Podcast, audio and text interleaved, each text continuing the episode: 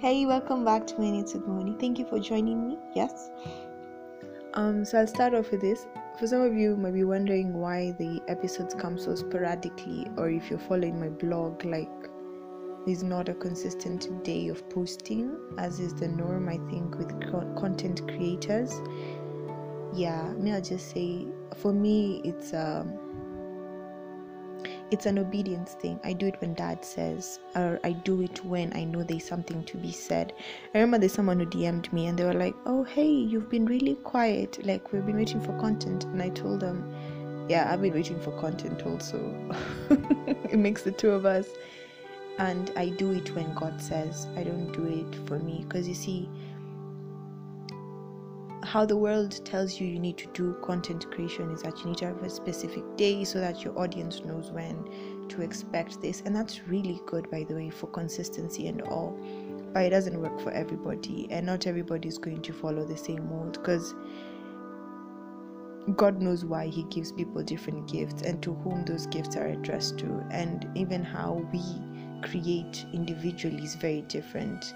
So for me the the sporadic nature of the creation is how he has chosen to make it. So bear with me. When you find episodes, great. When you don't find them, you wait. Um, go over the ones that have been there. And me and you will wait on the Lord, yeah? It's better to obey than to send yourself out there because you see, they're His people.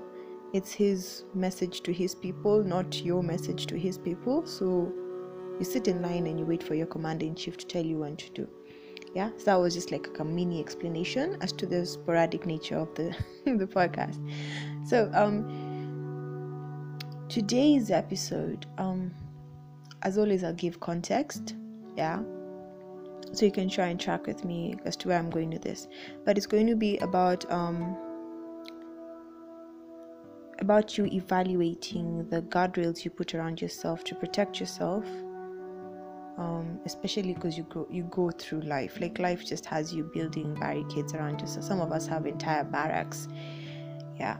So the context for this is that i was having a conversation with a friend of mine. We're going to call him julian. I hope i remember that because uh, bruh. I'm going to call him julian. So we were talking with julian. Um, but backstory to talking to julian is that i'd been thinking of texting someone who is a friend but might be more of an acquaintance right now we can call them bougie. And I'd been thinking of texting bougie, but I wasn't in a place to do it because our friendship had been very one sided, where they would contact me if they needed something. And I, I was in a space where a couple of months back, not couple, a few months back, where I was evaluating the kind of friends I want around me. And I, I cancelled bougie out because I was like, I don't want to be with someone who constantly comes to get things from me that leaves me feeling some type of way. So I kind of cut them off. But um, I think prior to that call with Julian, yes, maybe three, four days back, I'd been thinking of texting Bougie. It was just so weird out of the blue. And now I'd even deleted Bougie's number. So I wasn't sure about it. And then me and Bougie kind of have a history, so it was not cool. So I, I, I, I was feeling really angst about it. So I asked dad about it. And then I was like, you know what, I'm not going to worry about this. I'm going to just sit it out and then he'll lead me. So I'm talking to Julian, we're almost finishing with our call. Then they randomly mentioned Bougie. Now they'd known they've been friends with Bougie for a while, but they've not been talking that much. So it was just really random for for Julian to throw in Bougie's name there. So I was like, ah, so that's confirmation. So after we finished the call, uh, I bought minutes because in, in Kenya in Safaricom you can actually buy minutes. Bought minutes, texted my friend, one of my closest friends, and I was like, "Hey, pray for me. I'm about to go talk to this person, and I don't know how it's going to go, but I really want to know how they're doing." And so I called Bougie, and we had a really amazing conversation. Surprisingly, it was so beautiful, and uh, yeah, that went how it went. So that was really amazing. And then now, as the time of recording, this is probably September 23rd um, I just felt like I needed to text another person who I've not been in communication with, and this one also was one of those intentional cutoffs. Like I don't, I don't like what you stand for right now, and your life does not match up with my values. So we really, we're cool. We have history, a really long history, but yeah. So something happened to them that I wanted to find out if they were genuinely okay. Now, I had to check it with Ghost because Ghost now is the Holy Spirit. If you're new to the podcast, call him Ghost, and Dad is God. Yeah. So if you hear those two synonyms being used, but synonyms, what words are they? They're not homonyms. Whatever. If you hear those names being used, you know what they mean. And before I texted them, I had to check with Ghost um, as to the true intention behind my texting. Because the night after I called Bougie, the Lord was like, open your journal. So now I finished my first one. I started journaling like last year.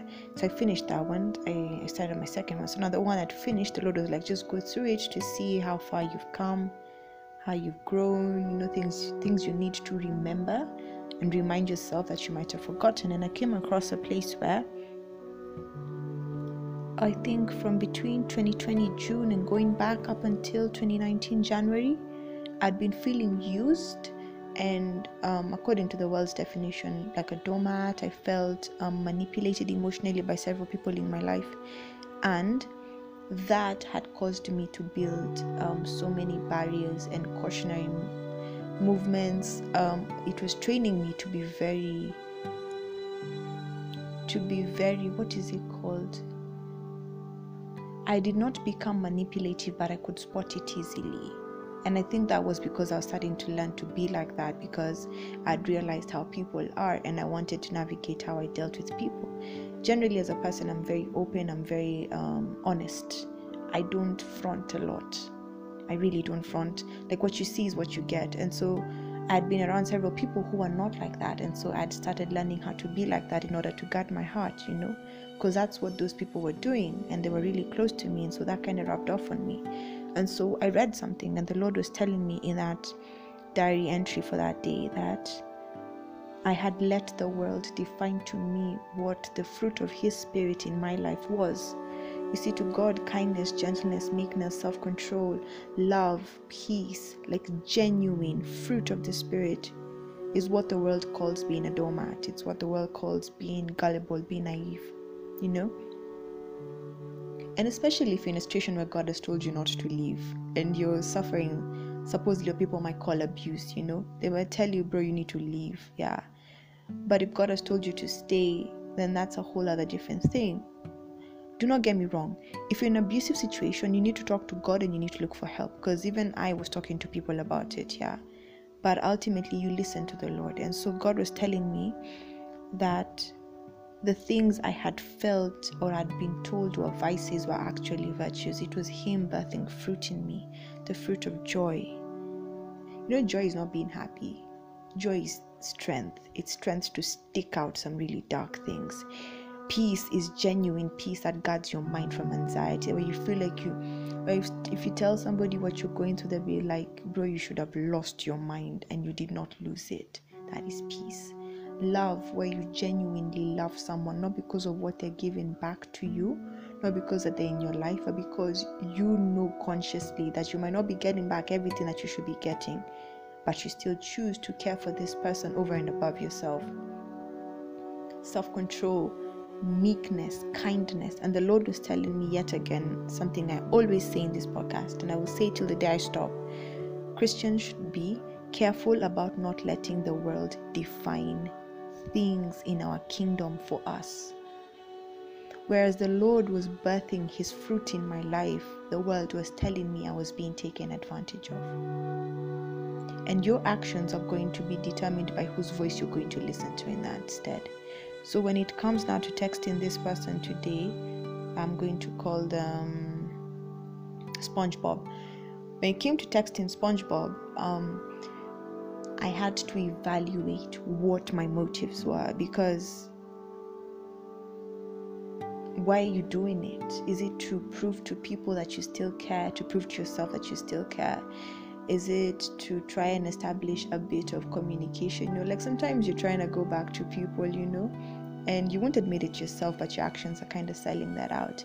Is it so that that person can think that you're amazing because you chose to reach out? You know, just certain things and the Lord and I had an honest conversation about it, and He talked to me about freedom. Now, Galatians 5, chapter 1, it says, This is the English Standard Version. For freedom, For freedom, Christ has set us free. Stand firm, therefore, and do not submit again to a yoke of slavery. I think the New King James, or is it the NIV, says, For freedom's sake, we have been made free by Christ. That there is no other reason why we were made free other than to be free. And the Lord was showing me that one of the things that was keeping me from being genuinely caring as the kind of person that I am was that bondage, that fear of how will I be seen? Am I going to be a doormat again, always reaching out to people who seemingly don't care about you? But the Lord was asking me, Am I going to be bound again? And allow these narratives of self protection to keep me from expressing my nature through freedom. He told me you can practice your freedom by actually caring for people, by refusing to be bound by narratives as to how you need to behave, because God would not behave like that. The Father sent His Son to die for us while we were still in sin, while, while we had not acknowledged that we needed a Savior, while we had not acknowledged that what we were doing was sin, that it was wrong. He sent His Son to pay the full price for that so God was trying to show me that whereas I had built all these mechanisms to keep myself safe, they were actually chains. They were chains that said that I don't trust God to keep me, that I don't trust His fatherhood enough to protect me even from myself, to protect me from my decisions, to protect me from people who would want to use me. by not texting that person, I was saying that I am able to protect myself. And that was something we needed to address. I always encourage people in this podcast to have a relationship with God because you see, God is the most objective person you could ever talk to. Because this guy sees everything and he still deals with us all equally, you know? So when you're talking to him about something like this, you see, your friends might be on your side, but God He's, he's seeing everything and he has you dealing with the root cause of the issue, not the surface or not the symptoms that you're presenting. And I would never have known that he would use my he would use this gift he's given me for caring for people to address a certain area of my life that was still in bondage. Like this area of wanting to protect myself. So it would keep me from expressing care to people because I don't want to be perceived a certain way. So, my question to you is How has life beaten you down, or what have you gone through that has changed? Changed the core of who you are. That whereas you were so bubbly and so loving before, and so willing to reach out to people and even hug people, you know, like just offering hugs, and now you don't anymore because of a, of a thing you went through or because somebody told you something and it made so much sense but it violated who you are inside or these these measures these guards you've put up all around you to keep people out so that they don't hurt you but now you end up being alone because the fence is too high for anybody else to climb over The beautiful thing about dad is that he shows you how to live this life truly abundantly. You see, abundance is not living um, in some beautiful house in a posh suburb or driving a Maserati or having the ability to walk into a jewelry store and buy whatever you want or having beautiful, gorgeous human beings around you constantly. That's not the abundant life because there's a depth that there's a depth those things can't get to because they're material and you're more than a physical being, you know? So, dad truly shows you how to live abundantly. That when you go back to bed and you evaluate your day, you're happy with what you did. You're content because you know you were true to yourself. You did not shortchange anyone. And that you were just genuinely able to be a human being that touched somebody else's life in a way that money could not do it. So we have been made free for freedom's sake. I really encourage thinking. So, may I just ask you, even after you've evaluated the guardrails you've put around your life, the type of bondages you're calling good, but they're really not good simply because they make you feel like you're safe, creating this false sense of security, also check like what values in your life have changed that before were very core to you but changed along the way. Values that you no longer hold dear because somebody told you that thing was not worth holding on to. And yet again, I will tell you to do this process with dad because only God knows you from your innermost being. Only He can objectively present to you who He made and who you've become, and whether or not you need to work towards um, renewing, restoring that person, or if you really need to work towards developing new values and inculcating a different mindset as to how you relate with people. And if you're a believer, I will let you know that God will have you constantly lay down your life for people because that's the life we've been called to. And it will it will be easy if you adopt the kingdom's narrative, the kingdom's language concerning laying down your life, and it will be hard if you choose to use the world's definition of how you should give your life and your time to people. The language you hear really determines how you're going to behave. But in all these things, remember that Christ made you free. You are free. You are free from the hurt of your past. You are free from that hurt wanting to live on through you in this moment. You are free from from the ideas that trauma and therapy might have brought to you and made them sound good so that you could be functional. You are free from all those things because Christ has been made our freedom. So let me pray for you. I'm going to pray either way. Dad, thank you so much that you encourage us to follow you and to live life through your lens. Like you are life, so you know how life should be lived. And Father, I pray for the person listening, Dad, that they might find that freedom, that they might understand and know that you have truly made them free and that they don't have to live bound by definitions, bound by the past, bound by the experiences, bound by hurt and traumas, and just even anxiety of things that may never happen. May they know that they have been truly made free and that this life is worth living because you will help them live it, that they don't have to do it on their own. And above all else, Father, may we always know and remember that we are loved by you. In Jesus' name, amen. Jesus loves you. I love you too. And yeah, hit me up. Let me know how this podcast is helping you.